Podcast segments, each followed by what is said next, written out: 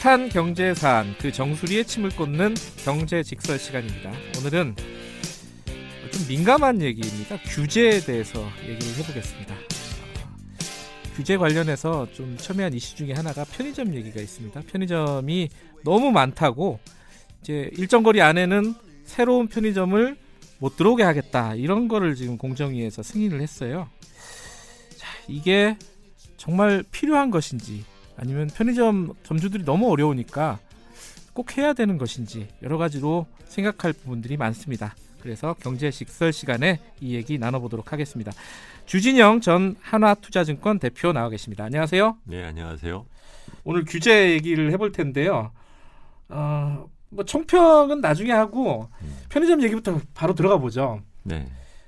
편의점이 이제 최저임금 인상된 이후에 여러 가지 논란들이 있었어요. 편의점이 원래부터 어려웠다 아니면은 뭐 이 최저임금이 올랐기 때문에 더 어려워졌다 이래가지고 정부에서 이게 대책을 빨리빨리 내놔라 각 부처에 얘기를 했겠죠 당연히. 음. 그래서 나온 것 중에 하나가 지금 어 지금 편의점 있는 곳에서 50m에서 100m 이내에는 편의점을 열지 못한다. 근데 뭐 어떻게 보면은 또 뭐 시민들 입장에서 아니 뭐 어려우니까 그렇게 할 수 있지 않나라고 생각할 수 있어요. 음. 이 얘기를 들고 나오신 이유가 있으실 것 같은데요. 네. 그 굉장히 저 경쟁 정책 입장에서 또는 공공 정책 입장에서 생각하면 굉장히 나쁜 음, 규제거든요. 나쁜 규제다. 네. 그런데 그것을 어 이제 자율 규제를 어, 공정위가 승인하는 음, 형태로 네. 그 하는 것을 보면서 아 이게 이런 식으로 자꾸 일이 돌아가면 네. 도리어 경제의 활력은 점점 죽어가는 건데 왜 저런 거를 할까라는 생각을 했어요. 근데 활력이 죽어간다. 근데 지금 편의점이 너무 많은 건 사실이잖아요. 네. 뭐 저희 동네만 해도 아파트에 뭐 한 두 개씩 있고요. 아파트 상가에 그리고 KBS만 해도 뭐 건물에 하나씩 다 있어요. 사실 편의점이 거의 다. 그러면 너무 수익성이 떨어지고 결국은 점주들도 힘들고 누가 그렇죠? 하라, 누가 하라고 했나요? 자기들이 다 생각해서 하는 건데. 어 그렇게 얘기하면 할, 할 말이 없는데 어떡하죠? 그럼요. 아니, 그러니까 아니 편의점이 생긴다는 것은 거꾸로 네. 생각하면 편의점의 업자의 이익보다는 먼저는 소비자가 생각하기에 그렇게 편의점이 있음으로써 다른 그 유통업 방식에 비해서 나한테 좋은 가치가 있기 때문에 편의점을 네. 찾아가는 사람이 많기 때문에 어 그러니까 아예 장사가 될 것 같아서 누군가는 투자를 해서 이제 사업을 하는 거잖아요. 네. 그러면 중요한 것은 그 사업을 하는 데 있어서 그 사람들이 특별하게 무슨 법적으로 보호받아야 될 어떤 계약상에 있어서의 그뭐 뭐 불리한 점이라든가 이제 그런 것이 있으면 어, 그것을 보호를 하면 모를까 특정한 산업에 그 사업을 하는 사람이 에, 과다한 경쟁 때문에 자기네들이 수익성이 떨어진다는 것까지 예, 정부가 걱정을 하고 공공이 걱정할 일은 아니라고 생각해요. 그렇게 걱정하기 시작하면 뭐 짜장면집도 어렵고 뭐 누구도 어렵고 다 그럴 텐데. 사실 치킨집이 더 많은 것 같긴 해요. 그렇죠. 네. 근데 중요한 것은 어 그거 그 사업을 하려고 하는 사람을 누가 억지로 시킨 거 아니라는 거예요. 네. 아 이게 사실은 제가 좀 걱정이 돼서 드리는 말씀인데요. 음. 주 대표님이니까 이런 말씀을 하시는 건데 이거 굉장히 욕먹을 수 있는 얘기거든요. 이 청취자분들이나 왜냐면은 당장 어려운데 뭐라도 좀 도와주는 게 좋지 않느냐 정부 차원에서 뭐 그렇게 생각할 수 있단 말이죠. 도와주 그렇게 생각하면 왜 그 사람들만 도와주냐는 거죠. 도와줄 사람이 그럼 우리나라는 얼마나 많은데 하다못해 지금 당장 아. 요번에 기초연금 끊어진 사람들은 안 도와주면서 음. 네? 10만 원 더 준다고 하다가 안 주, 뭐 이런 사람들은 왜 안 하면서 이 사람들은 또 해냐. 이게 소위 말하면 네. 중요한 것은 정책은 전체적인 균형이 중요하고 공평이 네. 중요한 것이고 경쟁 정책은 어, 경쟁을 보호하고 소비자의 복리를 보호하는 것이 중요한 것이지 특정한 산업의 특정한 업체의 주인이나 아니면은 그 종사자를 보호를 하겠다는 식으로 하는 것이 공정 어, 거래 정책은 아닌 거거든요. 그러니까는 정책의 본령을 벗어난 일을 한 거예요. 근데 어, 제가 그래도 한 말씀 더 네. 여쭤보면요. 네. 네. 이 사회적인 약자들을 보호하는 게 약간 정부의 어떤 어떤 책무 중에 하나지 않습니까? 예컨대 뭐 어, 자본가보다 어떤 어, 방식으로 보호를 하는 것이 그 적절하느냐가 중요한 것이지 예. 보호 자체를 갖고 얘기를 하는 건 아니잖아요. 우리가. 예. 지금 예를 들면 편의점 같은 경우에 기존에 예. 이런저런 문제들이 많이 있어서 같은 브랜드 하에서 어, 출점을 할 경우에 250m 사이는 이제 넘어가라라고 예. 지금 되어 있어요. 그리고 그게 이제 뭐 공정거래 무슨 약관 같은 데도 들어가 있고 뭐 네. 그건 좋다 이거죠. 그렇지만 요번 것은 뭐냐면 다른 회사의 브랜드 가게도 들어오면 안 된다라고 지금 간 거예요. 음. 이거는 정말 어 유례가 없는 규제인 겁니다. 아 그런가요? 그럼요. 음. 네. 그래도 이제 아, 제가 계속 딴지를 거는 느낌인데 괜찮아요. 네.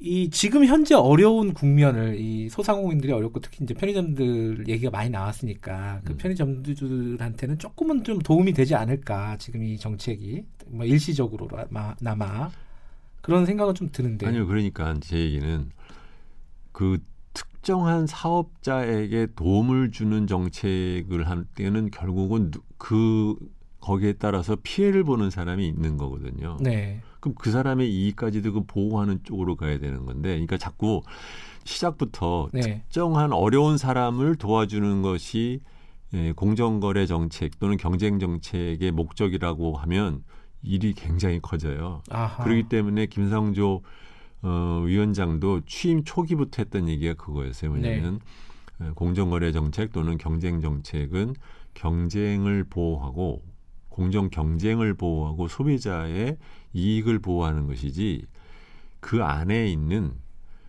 경쟁을 하는 데서 약자를 보호하는 게 아니다. 음. 라고 하는 얘기를 먼저 하면서 그럼에도 불구하고 어, 자영업자한테 또는 프랜차이즈에 있어서는 불공정 거래 약관 같은 것에 의한 것들이 있기 때문에 네. 그런 문제는 자기들이 보겠다. 네. 그렇지만 경고 비슷하게 한 거죠. 네. 자기의 본령은 경쟁을 보호하는 거고 소비자를 보호하는 것이지 네. 예, 그 중에 있는 그 음. 거래 관계에 있는 약자를 보호하는 건 아니다. 그럼 구체적으로는요. 예를 들어 이제 지금 말씀하신 게 편의점인데 편의점 출점 제한을 두면은 어떤 부작용이 생길 수 있을까요? 어 우선은 이제 기존 점포의 권리금이 올라가겠죠. 왜냐하면은 음. 어, 진입 장벽을 쳤으므로 네. 누군가가 그 어에 가게를 하고 싶은 사람이 있다고 하면 네. 기존에 있는 가게 주인한테 돈을 주고 그 가게를 인수하는 거 말고는 새롭게 출점을 할 수가 없게 되겠죠. 음. 두 번째로는 그렇게 되면 그 가게의 길목이 좋은 곳에 그 가게를 갖고 있는 건물의 주인은 어, 또 장사 잘 되니까 렌트 올려야겠네. 음. 렌트 좀 더 내봐. 할 수 있죠. 집세 월세를 올린다. 그렇죠. 음. 그러니까 결국은 거기에서 나오는 그 지대 이제 영어로는 이제 렌트라고 요새는 많은 사람들도 이해를 하는데 자리세를 처음에는 먼저 차지한 사람 업주가 갖게 될 수 있지 모르지만 궁극적으로는 그것이 다 결국은 누구한테 이전되느냐? 부동산 소유주한테 이전되게 돼 있어요. 아하. 거기까지는 제가 생각을 못했네요. 아. 보통 그렇게 생각 못하시죠. 네. 근데 이게 지금 연원을 따져보면요, 출점 제한 연원을 따져보면 음. 2000년도에 이미 공정위에서는 이 출점 거리 제한을 담합이라고 판단을 했어요. 그럼요. 그죠? 그게 18년 만에 뒤바뀐 건데 이런 부분들은 공정거래위원회는 네. 뒤바뀌지 않았다고 또 우기고 있어요 지금. 왜냐하면 네, 거리 거리 제한을 두는 것을 이제 원래 편의점 사업자들은 네. 그러니까 본점들이죠. 본점에서는 80m 거리 제한을 해달라라고 네. 지금 얘기를 했는데 안하 공정거래에서 그거 안 된다 음. 담합이다라고 했던 거예요. 네. 근데 그걸 갖다 말하자면 저 그렇게 되니까 이제 우회해서 정치권한테 가가지고 이제 졸른 거죠. 음. 그런데 다, 원래 담합이라고 했던 그 공정거래위의 그 판단은 제가 보기에는 아주 적절한 판단이었어요. 근데 그 2000년에 했던 네, 판단이요? 공정거래는 지금도 네. 그거는 여전히 유효하다. 우리가 지금 한 것은 담배 파는 것 때문에 네. 담배를 파는 데 있어서 거리 제한을 뒀던 거를 그냥 적용한 것을 우리가 승인한 것뿐이다라고 지금 음... 발뺌을 하고 있는 거예요. 그러니까 만약 굉장히 궁색한 변명을 하는 거죠. 음... 실질적으로 어, 출점 제한에 어, 거리 제한을 뒀음에도 불구하고 어, 자기들은 두지 않았다. 공정위는 그렇게 그런, 얘기를 한다 이거죠. 거죠. 네. 그만큼 그게 민감한 사안이라는 뜻이기도 하겠네요. 법적으로도 그렇고 어, 이게 정당화하기 굉장히 어려운 그런 음. 거거든요. 그렇군요. 근데 이게 사실은 편의점만의 문제는 아니에요. 이게 산업을 여러 군데로 확장해 볼 수 있을 것 그럼요. 같은데 그 중에 이제 대표적인 게 인터넷 은행입니다. 네. 뭐 이거 은산분리라는 뭐 그런 논란으로 한때 이제 굉장히 시끄러웠던 네. 부분인데 인터넷 은행을 마음대로 못 세우게 한단 말이죠 지금. 네. 뭐 그거는 인터넷 은행뿐만 아니고 전반적으로 은행 전체가 그렇죠 원래 산업 그렇습니다. 자체가. 네. 근데 그것도 한편으로 생각해 보면은 그냥 일반 소비자 입장에서는 아 소비자들을 보호하려고 정부가 건실한 은행만 자본금이 크고 건실한 은행만 이렇게 허가를 내주는 거 아니냐 이렇게 생각할 수 있단 말이죠. 그거는 어떻게 보십니까? 건실한지 안 한지는 운영을 해봐야 알죠. 아 그렇습니까? 그렇죠. 그걸 어떻게 미리 자기 아니, 뭐또 알겠어요. 네. 건물도 그럴 듯하고 이렇게 자본금도 크고 음. 그러면은 좀 소비자들이 믿고 돈을 맡기지 않을까 뭐 이렇게 생각할 수도 있는 거죠. 이제 소비자들 입장에서는요. 아, 그걸 굳이 소비자가 그렇게 생각했을 것 같지는 않고요. 아, 그래요? 네, 제가 그거보다는, 생각한 거군요. 네, 정부 정부 관료들이 예. 사실은 이제 그 자기들 일 쉽게 하려고 뭐 그렇게 하기 때문에 이제 시작이 된 것인데 한국은 이런 식의 규제가 그러니까 소위 말해 진입 장벽 규제가 다른 나라보다 엄청 큰 나라예요. 그래요? 상대적으로? 네, 굉장히 많습니다. 음. 예를 들면 지금 대표적인 케이스가 지금 인터넷 뱅크를 얘기하셨는데 네. 그거부터 이제 조금 뭐, 뭐 저, 제가 있었던 산업이니까 좀 잘 알지만 한국의 경우에는 은행업을 처음 시작을 하려고 하면 초기 단계부터 최소 자본금이 3천억이에요. 3천억이요. 네. 음, 그랬는데 사실 생각해 보세요. 이게 자기가 사업을 성공할지도 못할지도 모르는데 네. 처음부터 3천억이 어디서 나옵니까? 그러니까 결국 그렇기 때문에 신규 은행이 안 나왔던 거예요. 그러니까 말하자면 아하. 정부는 원래 인가 기준이 있었지만 아무도 그 인가 기준을 맞출 수 없으므로 아무도 새로운 은행을 갖다 못 만드는 것이죠. 예. 그러다가 이걸 갖고 아마 좀 다른 나라에서도 뭐 불평을 하고 뭐 이런 얘기를 했는지 그 3천억을 최소 자본금을 몇 년 전에 이제 1천억으로 낮췄어요. 마찬가지 아무도 못 만들어요. 그러니까. 그러니까 새로운 은행이 우리나라는 안, 나, 안 나타나는 나라가 된 겁니다. 그런데 요번에 인터넷 뱅크도 마찬가지죠. 어, 다른 나라에는 인터넷 뱅크 굉장히 많아요. 어, 그래요? 네. 우린 지금 딱 두 개잖아요. 그렇죠. 근데 다른 나라는 누가 인터넷 뱅크 만드는지 안 만드는지 잘 모릅니다. 왜냐하면 기본적인 요건만 맞춰서 신청하면은 되거든요. 심지어 이제 인터넷에 찾아보시면 외국의 인터넷 뱅크 중에 직원 뭐 30명, 50명짜리도 있어요. 음, 그런 사람들이 그러면 자본금 뭐 천억 갖고 있겠습니까? 아니에요. 미국 같은 경우에는 은행 초기에 만들 때 최소 자본금이 100만 달러입니다. 그럼 우리 돈으로 한 10억 정도요? 10억이면 돼요. 네. 어, 그래요? 네. 결국은 자기네들이 갖고 있는 규제의 틀 안에서 운영만 되는 된다고 생각을 하는데 한국은 이제 그렇게 크고 그러다 보니까 인터넷 뱅크를 만드는데도 지금 우리가 지금 K뱅크고 어, 또는 뭐 카카오뱅크 네. 간에 초기 자본금이 3천억으로 시작했어 이 사람들이. 음, 그다음에 금방 이, 뭐가 모자르니까 이제 증자를 해서 이제 5천억 뭐 늘리고 이번에도 K뱅크도 이제 증자하는데 예. 뭐 어쩌고 저쩌고 힘들었잖아요. 왜 문제가 되느냐? 이게 작게 시작하면 얼마든지 자기네들이 다른 데서 모을 수도 있는데 이렇게 큰 돈을 갖고 있는데 우리나라는 결국은 대기업밖에 안 되잖아요. 그렇죠. 그러니까 대기업 컨소시엄에 의해서 심사받고 이런 식으로 하겠다는 걸로 자기네들이 이제 판을 막아놓는 거죠. 음, 그러니까 애초에 쓸데없이 과도한 진입 자- 규제를 만들어 장벽을 만들어 놓고 그 다음에는 안 만들어 놓으니까는 아니 뭐 혁신을 위해서 인터넷 뱅크 한다는데 다른 나라에서는 그런 얘기 없어. 아 하고 싶으면 하세요요. 아니 그 근데 아까 이제 최소 자본금이 10억이라고 했잖아요. 그 미국 같은 경우에요. 100만 달러니까 뭐 11억 대략 예. 근데 그 정도 돈을 자본금으로 갖고 있는 회사에 음. 사람들이 돈을 맡기는 게 불안하지 않을까요? 그거는 전혀 소- 그렇지 않나요? 그건 소비자가 판단할 일이죠. 아, 소비자가 네, 판단한다. 왜냐하면 정부가 인가 다 인가 심사 다 합니다. 네. 예. 심사 다 하고 정부가 보기에 이 사람들이 어, 운영하는 사람도 옛날부터 뭐 은행업을 갖다 해서 나쁜 짓 한 적이 없는 사람이고 뭐 이런 게 다 심사를 해서 네. 설마 미국 사람들이 우리보다 심사를 갖다 뭐 허방하게 하겠습니까? 할 거 다 해요. 예. 다 하고 나면 그 통과하면 하세요라고 하는 것이고 그 다음부터는 자기가 자기 돈 넣었으니까 음. 망하면 자기 손해 집니까? 소비자한테 자기가 신뢰를 얻도록 해야겠죠. 점포 하나인 은행도 있어요. 음. 뭐 그렇게 시작하는 겁니다. 그래요. 이참 우리는 왜냐하면 전 계속 그런 말씀을 드리는 게 그게 당연하다고 지금까지 살아왔잖아요. 그러니까요. 제가 그 전에 진행자 두 분한테 계속해서 하는 게 우리나라는 설계가 잘못된 나라예요. 설계를 바꿔야 돼요. 근데 설계를 통째로 바꾸기는 힘들잖아요. 하나씩 뭐 바꿔나가야지. 이런 곳에서 바꿔 나가는 거죠. 아, 근데 요런. 말하자면 지금은 음. 설계를 좋은 쪽으로 바꾸는 게 아니라 자꾸 계약, 개칠, 덧칠을 하고 있는 과정이니까 예. 그게 걱정인 거죠. 지금 말로는 혁신 성장, 규제 완화한다고 하면서 우리나라의 규제 완화의 가장 핵심은 어디에 있느냐? entry barrier, 진입 장벽을 없애는 데 있는데 진입 장벽을 도리어 지금 자꾸 만들고 있잖아요. 그럼 지금 말씀하시는 게 이제 어, 은행 쪽으로 보면은 뭐 은산분리나 혹은 뭐 금융계통으로 보면은 금산분리나 음. 네. 그러니까 산업자본이 은행이나 어, 네. 뭐 금융을 가지지 못하게 하는 그 이슈랑 지금 다른 말씀을 하시는 네, 거죠? 그건 초점이 전혀 잘못됐다는 그죠? 거죠. 은산 분리 얼마든지 유지하면서도 인터넷 뱅크 얼마든지 나올 수 있는데 인터넷 뱅크가 나올 수 있는 핵심은 빼먹고 네. 큰돈 내리고 와야 되니까 큰 돈은 대기업밖에 없고 그러다 보니까는 결국은 은산 분리를 깨야 되는 딜레마가 돼버린 거예요. 진입 장벽을 낮추는 게 중요하다. 그렇죠.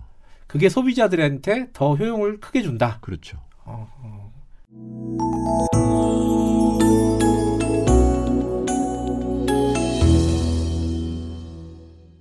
그러면요. 예컨대 그런 게 있어요. 얼마 전에 이제 몇 년 전에 그 면세점들 허용하고 이런 거 있지 않습니까? 네. 그러니까 허가를 내주잖아요. 면세점을 네. 정부가 그런 부분들도 잘못된 진입 장벽이라고 보시는 거예요. 물론이죠. 어허. 네. 좀 난립의 우려가 있지 않습니까? 항상 정부가 내세우는 거는 아니요 난립의 이슈가 아니라 예를 들면 일본만 가보시더라도 예. 일본에서 어지간한 가게들 좀 큰데 가면 외국 이제 여행객이다 그러고서는 그 여권을 보여주면 아, 예, 맞아요. 거기서 그냥 세금 떼어요. 예, 이렇게 뭐 써주더라고요. 네. 그럼 어. 아니 그러나 내 세금 그 떼어서 돈 안 냅니다. 그래서 네. 뭐 그런 식으로 얼마든지 가도 되는 것인데 왜 네. 그걸 갖다 특정한 업체만 하겠다 이런 식으로 가냐는 거죠. 그리고 아니 국내에 저 이 소위 말하면 시내에다가 대규모 면세점을 만들어 놓고 네. 그거를 한국 사람들이 여행 가기 전에 면세점에 가가지고 물건을 사서 그걸 갖다 공항에서 받아가지고 나갔다 돌아오면서 면세를 받는데 그 그게 뭐 하는 짓입니까 이게? 생각해 보면 되게 이상하네요. 네.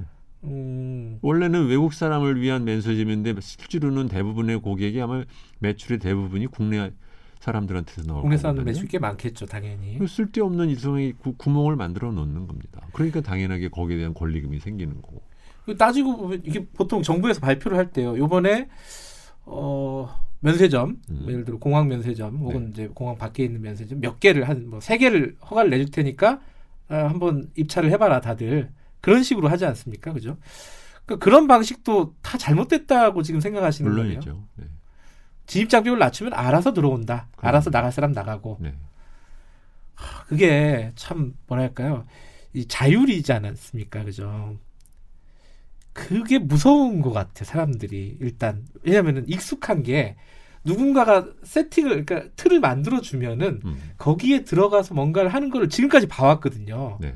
그러니까 진입 장벽을 낮추고 들어올 사람 알아서 들어와 그러면은 야 이거 시장이 굉장히 혼탁해지는 거 아니야? 라는 생각부터 먼저 드는 거예요 선입견이 왜 혼탁이라는 표현을 써요? 그렇게 제가 보고 배워가지고 네.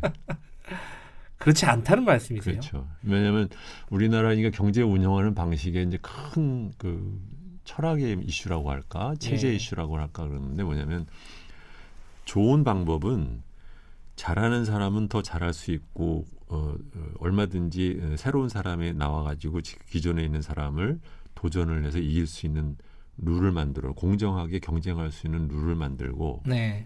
거기에를 저해하는 담합이라든가 아니면 독과점은 최대한으로 엄격하게 규제를 하는 대신에 예. 그 경쟁에서 떨어지는 사람은 다시 재도전을 할 수 있는 사회보장 제도를 갖다 만들어 놓은 방식으로 세상이 돌아가는 게 좋은데 한국은 애초에 경쟁 자체를 막는 방법으로 가면서 또 한편으로는 사회보장 제도는 약한 방식으로 그래서 진입 장벽을 깨작으로 말하면 아니 그러면은 우리는 어떡하라고 그러느냐. 그렇죠. 어, 우리가 이렇게 그 소위 말하면 저항하는 이유는 사회보장이 안 됐기 때문에 그렇다. 라고 사회보장이 안 된 걸 핑계를 들면서 자기들의 특권을 유지를 하는 이유로 써먹는단 말이죠. 그런데 그러면 그 특권을 못 누리고 있는 나머지는 그러면 또 뭐냐. 음. 그러니까 지금 한국이 2대 8 사회가 됐다라는 이슈가 결국은 자꾸 기존의 어떠한 이유든 간에 그 자기들이 갖고 있는 기존의 그 특권을 유지를 하는 사람들을 보호하는 쪽으로 자꾸 규제를 유지를 하니까 결과적으로 이런 문제가 생기는 거죠. 그리고 국민들이 은행에 대해서 은행원에 예. 대해서 굉장히 다들 뭐 언론에서도 그렇게 하는 이유가 다 뭐냐 하는 일에 비해서 저 사람들이 뭐를 한다고 저렇게까지 높은 월급을 받느냐 음. 그, 그 월급은 어디서 나오느냐 은행에 새로운 은행을 출점을 제한을 하기 때문에 생기는 거예요. 아. 근본적으로는 자유 경쟁이 아니라는 거죠. 아닌 거죠. 네. 음. 근데 왜 이런 시스템이 계속 지속이 되느냐 이 부분이 또 핵심일 것 같아요. 어, 언뜻 생각하기에는 지금까지 말씀하신 그런 틀 안에서 기득권을 갖고 있어 그 기득권 좀 중립적인 네. 단어로요. 네. 기득권을 갖고 있는 집단들이 있고 그 집단들이 각자의 이해관계를 주장을 할때 음. 그거를 무시하거나 어, 아니면 조정할 능력도 없고 그러면 이 상태로 쭉 가게 되지 않겠습니까? 그렇죠? 그런 이유가 언뜻 떠오르는데 왜 우리 사회는 그런 지금 말씀하신 어떤 자율 경제의 음. 어떤 본질적인 모습을 못 찾고 계속 이 상태로 진행이 될까? 뭐 우선 오늘 대화를 하면서도 드러나지만 이제 김경래 기자만 하더라도 기본적으로 경쟁이라는 것을 혼탁하고 난리비고 뭐 이런 식으로 생각을 하잖아요. 예, 그런 게 있어요. 그러니까 뭐냐면 우리나라 국민들이 어떻게 보면 이제 그 동안에 그 군사 독재 정권과 재벌들이 에, 통제하는 미디어를 통해 가지고 이제 세뇌가 된 부분이 있는데 뭐냐면 네. 시장 경쟁이라는 것을 굉장히 나쁜 걸로 생각을 해요. 아 그래요? 그렇잖아요.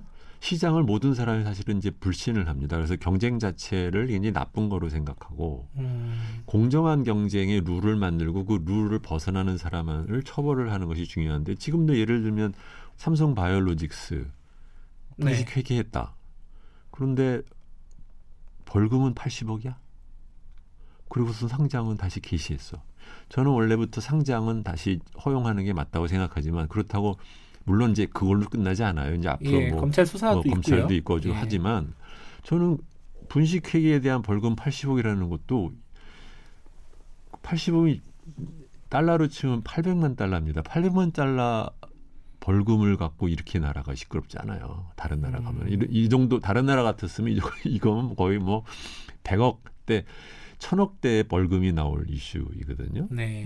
우리는 보면 어떻게 보면 어 막상 어, 경, 공정한 룰에 어겼을 때에 대한 처벌은 굉장히 느슨하고 네.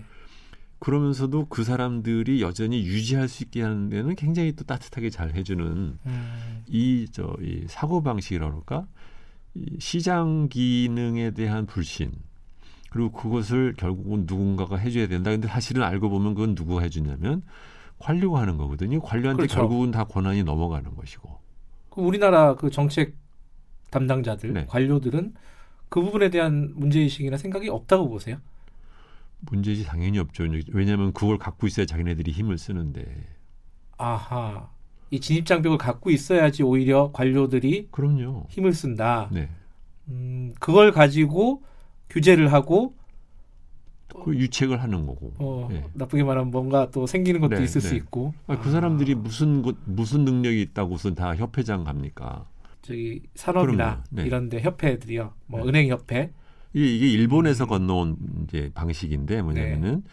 어 정부가 산업 정책을 실시를 한다고 해서 특정한 산업이 초반에 그 발전을 하기 위해서 알게 모르게 이제 기득권 보호를 해주고 네. 그러고 나서는 이제 들어와서 이제 그 사업을 해봐라라고 하면서 그 사람들의 공동의 이익을 협회를 만들어서 그 협회에다가 관료 출신이 가가지고 협회장을 하면서 후배인 관료들과 음. 협상을 해서 룰을 만들고 보호를 해 가면서 사는 이 방식이 그대로 한국에도 온 거예요.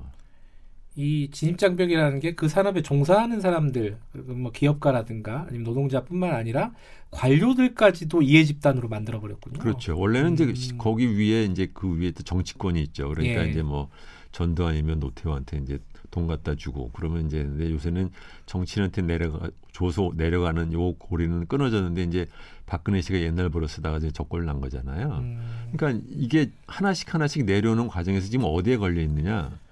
관료한테 찾아가서 결국은 관료가 정관 이후도 다 마찬가지인 거고 근본적으로는 그 시간차 어, 유착, 시간차 뇌물 이 시스템은 여전히 우리가 유지를 하고 있는 거죠. 근데 여기서 한 가지 좀 최근에 좀 예민한 이슈 중에 하나인데요. 이 얘기에 좀 지금 말씀하신 부분을 좀 접목해서 어떻게 해결해야 될지 좀 얘기를 나눠보고 싶은데요. 그 카풀 서비스요, 카카오. 네. 택시 업계랑 굉장히 마찰을 빚고 있지 않습니까? 네. 이것도 어떻게 따지고 보면은 어, 진입장벽이라고 볼 수도 있을 것 같은데 넓은 의미에서요. 네. 어제 그 택시 기사 한 분이 분신을 했어요.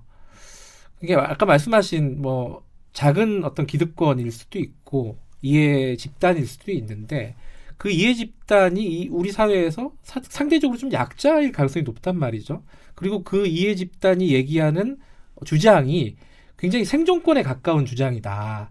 이럴 때 이 부분, 이 갈등을 어떻게 해결해야 될 것인가. 이 부분이 참 난감한 것 같아요. 어떻게 보세요, 이런 부분은? 글쎄요, 제가 뭐 모든 문제에 대해서 답을 다 갖고 있지 않아요. 아니, 원칙적으로 네. 얘기해 주실 것 같아요. 원칙적으로는 네. 어, 지금 결국은 그 라이센스 값이 너무 오르는 것은 항상 안 좋다고 생각을 해요. 어느 음. 나라나 근데 택시 라이센스에 따른 권리금이 있죠. 있죠. 네. 그 권리금 왜 생기느냐면은 바로 희귀성이 있기 때문에 그런 거잖아요. 네. 그러니까는 약자라고 하지만 희귀성이 있는데 그러니까는 상대적인 약자인 거예요. 그러니까는 음. 모든 사람은 자기를 약자라고 생각을 해요. 하다못해 저도 약자라고 저희 와이프 앞에서 코스프레를 털어요. 그렇죠? 그러니까 그러니까 그 약자라고 하는 그 주장을 어, 받아들이는 쪽으로 어, 경쟁 정책을 만들면 네. 그건 그러니까 약자의 보호는 사회 에, 보장 제도로 풀어야 되지 음. 이것을 경쟁 정책으로 풀면은 저는 안 된다고 생각을 해요. 알겠습니다. 그 시사하는 부분이 있는 것 같아요. 왜냐하면 거기 그렇게까지 제가 생각을 못 해봤거든요. 우리나라 이제 자영업자 많잖아요, 예. 그러잖아요. 뭐 OECD로 치면 뭐 두 배가 된다고 하고. 예. 근데 그, 그 이것도 많이 내려온 겁니다. 근데 자영업자가 왜 많을까? 그거를 잘 생각을 해보면 결국은 기존에 있는 대기업, 공사기업, 소위 제가 말하는 원청 기업에 못 들어간 사람을 상대로 우리가 충분한 고용 기회를 못 만들기 때문에 그러는 거잖아요. 네. 거기서 떨궈져 나온 사람들이 그러니까 이 크게 보면 이두 가지 이슈가 있는 거예요. 하나는 사회 보장이 약하고 또 한편으로는 기득권 또는 이제 원청 부분에 대한 노동 보호가 너무 강하니까 결국은 그것이 삐져나오는 것이 자영업자로 나가는 것이고 네. 그렇기 때문에 자영업자가 많은 거란 말이죠. 그렇다고 하면 자 그렇게 해서 많이 만들어진 자영업자의 어려움을 자영업자 권역별로 우리가 어떻게 보호 보호 보호 보호 보호 들어가면 그러면 결국은 누구 돈으로 해서 그 보호가 되겠어요. 일반 소비자가 알게 모르게 더 돈을 내는 쪽으로 가는 겁니다. 음. 그러다 보니까 우리나라 맨날 말하는 게 유통마진 높다고 하고 뭐 서비스 산업 생산성 낮다고 하고 다 그런 이유가 그런 데서 생기는 거거든요. 그러니까 네. 이것을 눈에 보이는 어떠한 증상이 있다고 해서 자꾸 핀셋 맞춤형 뭐 규제 뭐 이따의 소를, 소리를 해가면서 일을 아. 하다 보면 나중에 환자한테 핀셋이 수백 개가 꽂혀 있는 결과가 나온다는 거죠. 어, 체질은 나쁘면서. 어, 그 예시가 눈에 딱 그려지니까 너무 끔찍한데요. 지금 우리나라 경제가 그런 꼴이에요. 근데 지금 규제에 대해서 어, 얘기를 나눈다고 했는데 사실은 어, 규제보다는 진입 장벽에 더 가깝네요. 규제 완화는 네. 어, 관료한테 맡겨서 소위 맞춤형 규제 완화라는 말에 속으면 안 된다. 그보다는 아. 근본적인 진입 장벽을 낮추는데 중요하게 그 신경을 써야 된다. 이제 그러는 거죠. 그러면은 이 평가를 좀 듣고 싶은데 지금 최근의 정부들을 보면요. 네. 뭐 이명박 정부도 마찬가지고요. 네. 박근혜 정부, 네. 문재인 정부도 사실 마찬가지예요. 네. 규제 개혁을 하겠다고 처음부터 다 얘기를 합니다. 뭐 유명했던 일화들이 많죠. 네. 그 이명박 대통령은 전봇대를 또 뽑겠다. 네. 그래갖고 진짜 전봇대를 두세 개 뽑았죠. 음. 박근혜 대통령은 손톱 밑에 가시를 뽑겠다. 네. 그리고 최근에 유행하는 거는 또 붉은 깃발을 없애겠다. 음. 자동차 옛날에 뭐 음. 속도 제한을 하던 음. 지금 이런 어떤 규제 완화의 목소리를 어떻게 평가하십니까? 이 실제로 어떤 그 목소리의 크기에 비해서 규제 완화가 됐는지. 규제 완화라는 표현은 저는 이제 적절하다고 생각 안 하고요. 그보다 예. 규제 개혁 규제 개혁이요. 예, 예, 예. 또는 규제 개선이죠. 예. 네, 근데 그런데 이게 이제 계속해서 말만 하면서도 안 되는 도리어 제가 보기에는요 가장 규제 개혁에 적극적으로 그런 대로 좀 일을 잘했던 정권이 노무현 정권이었어요.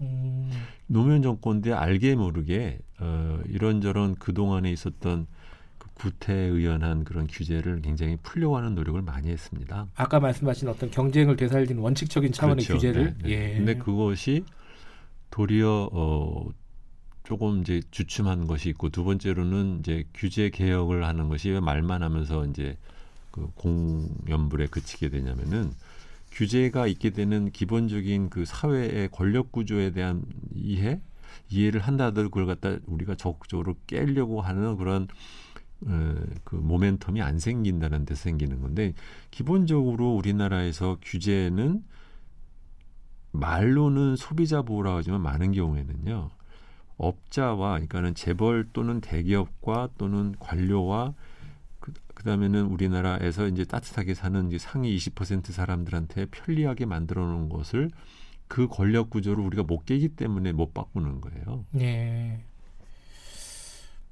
그러면요 마지막으로요. 지금 문재인 정부의 이제 공정거래위원회 김상조 위원장도 있고 네. 공정거래위원회가 사실 시장의 어떤 공정한 경쟁을 사실 어, 담보하는 그런 집단이지 않습니까? 지금까지의 어떤 활동들 중에 뭐 점수를 주신다면 한 얼마나 주실 수 있고 어떤 부분들 잘못하고 있고 어떤 부분 잘하고 있다 이런 좀 평가를 좀 해주시고 마무리하면 좋을 것 같아서요. 김상조 위원장 개인적으로 아는 사람이라서 뭐 아, 그러신가요? 공정한 평가를 하기는 어려울 수 있다고 생각합니다. 냉정하게 해주십시오.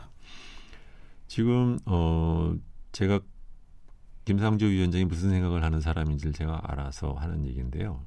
중요한 것이 이제 우리나라의 이제 상법 재벌 개혁 쪽에 있다라는 것 알고 그것이 이제 핵심이라는 거 본인도 아는데 네. 문제는 이것이 법을 통과를 해야 되는데 한국에서는 지금 뭐 유치원 3법도 못 바꾸는 나라잖아요. 네.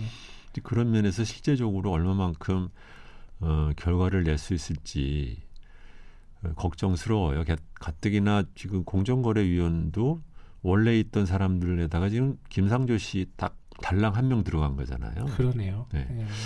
그런 걸로 우리나라가 과연 기존에 있는 그 틀을 바꿀 수 있을까라는 음, 그런 이제 회의를 저는 합니다. 그래서 이것을 김상조의 성과로 지금 어, 물어보는 질문 자체가 네. 김상조 씨한테 상당히 그 불공평한 질문이 아. 닐까 그런 생각을 하고 왜냐하면 이것은 네. 정권의 에, 그 권력을 가진 사람들이 음, 아무리 총력을 다해도 어려운 일인데 네. 그거를 어, 네가 한번 해봐라라고 지금 맡겨놓은 식으로 모든 국민들이 지금 팔짱 끼고 구경하는 꼴이 돼서 예. 조금 그렇고요.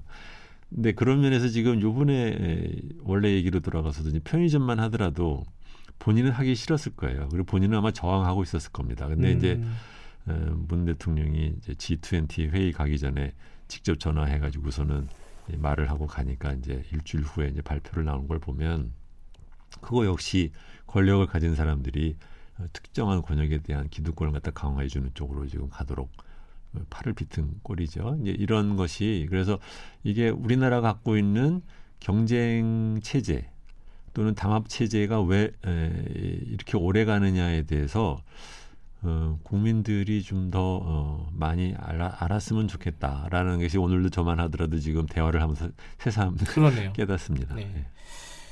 이게 사실 뭐 규제 얘기를 하다 보니까 좀 답답한 구석은 있어요. 아까 말씀하신 대로 어, 우리나라 설계 자체가 잘못됐다. 애초에. 그러면 어디서부터 시작을 해야 되는가라는 생각도 좀 들고 다만 어, 시장 경제 그리고 공정한 경쟁이라는 것이 무엇인가 원칙적인 입장에서 한번 네. 다시 한번 생각해 보자. 플러스 적어도 어, 개선 안 할 거면 계약은 하지 말자.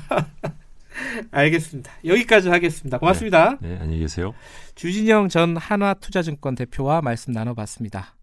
굉장히 재밌지 않습니까? 저는 수요일마다 경제에 대해서 어, 다시 한번 공부해 보는 그런 시간도 되고요. 팟캐스트에서는요, 보다 풍부한 내용을 들으실 수 있습니다. 많이 들어주시기 바라겠습니다. 대한민국 중심 채널